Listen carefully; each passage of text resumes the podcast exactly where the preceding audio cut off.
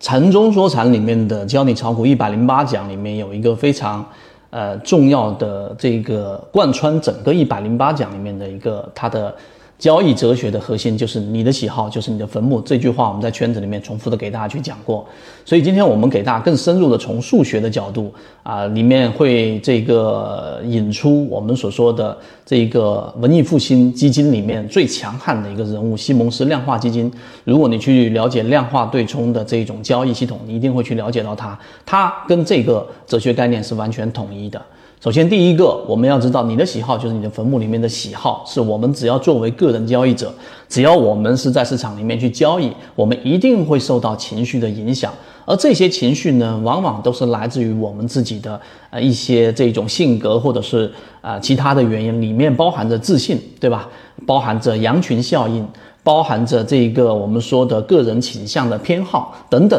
这些因素，全部都导致了我们在交易过程当中形成了自己在投资的一个偏好。我们举一个简单的例子啊，举个例子，如果我们在做猜拳，剪刀石头布，那如果你上一次出的是剪刀，那意味着你在后面的交这一种我们的这个博弈当中，你很大概率还会继续出剪刀。如果你出剪刀，这一次是赢的。所以我在交易当中啊，也一样会有这样的一些经常的状况会出现。你原有某一个模块，它为你的整体账户做了很大的一个贡献，那么下一次再遇到这种情况的时候，你会比原有的理性的情况之下加更重的一个注啊，就下更多的筹码。这个时候你认为你赢面更大，而实际上从概率的统计角度来说，这根本就不科学。所以，这这就是你的喜好，就是你的坟墓。那第二个，他在缠论当中给我们划分出了很多的交易的核心，里面包含着中枢，包含着顶底分型，包含着背驰等等等等这些重要的概念，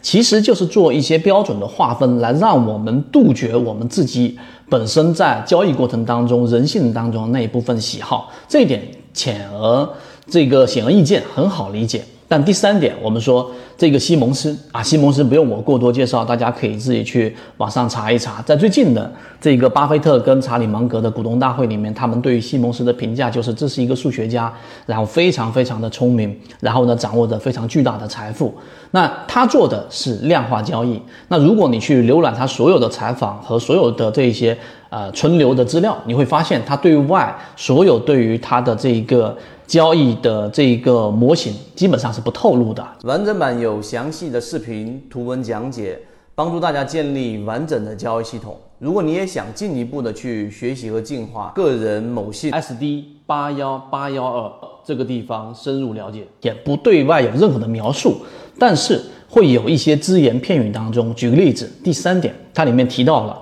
他们的交易模型当中有一个叫拓扑结构，拓扑结构是数学概念，最后被引申到物理学当中。那拓扑结构里面就有一个陈西蒙斯不变量，陈西蒙斯不变量什么意思？我们普通交易者没办法去理解那么深的数学概念，但我举一个例子来方便大家理解，这就相当于是我们身处在一个地形非常复杂的环境当中，有这个。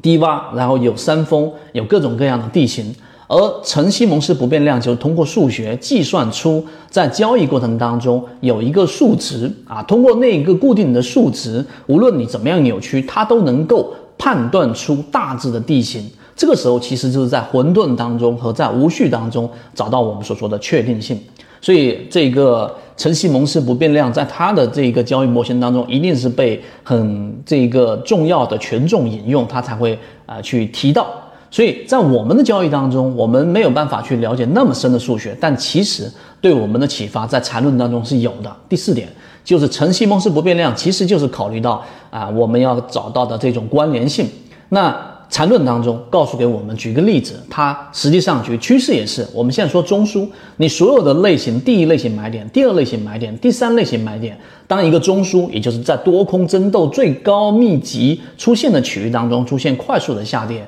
那这个时候呢，在次级别上发生一个背驰，于是就发生了我们说缠论的第一类型买点。那这个其实就是刚才我们说的陈西蒙斯不变量的一个客观反应，也就是说。当你在一定的环境之中找到了一个刚才我们说的数值，这个数值就是刚才我们说的次级别背驰，或者说在缠论的原理当中的第一类型买点的标准等等，那这个时候呢，其实你能大致的判断出刚才我们所说的那个比喻当中的地形，那意味着它大概率上会有一个我们说走势中完美的一个这种必然的走势，就必然会有一波小的反弹。至于它到底是不是我们说下跌的这一种中继，还是我们说的 V 型反转，这个在细节当中已经有这个阐述。但在晨曦蒙斯不变量的这个定义里面，我们说的这个交易其实就是这个，呃，刚才我们说缠论里面给出的一些标准。那这其实能很大程度上杜绝我们对于交易当中的一个刚才所提到的个人偏好。那你想要杜绝，绝对不是单纯的修心，或者是在在交易过程当中去提升自己的修养，这些东西其实是很形而上很难去量化的。而在我们的交易当中，刚才说缠论真心的值得大家非常认真的去研究和去这个深入的运用到实战过程当中。所以今天我们聊的话题就到这里。对于这个话题，你有啊更多的想法，或者是有什么疑问，都可以在我们的评论区跟我去讨论和交流。好，今天聊这么多，和你一起终身进化。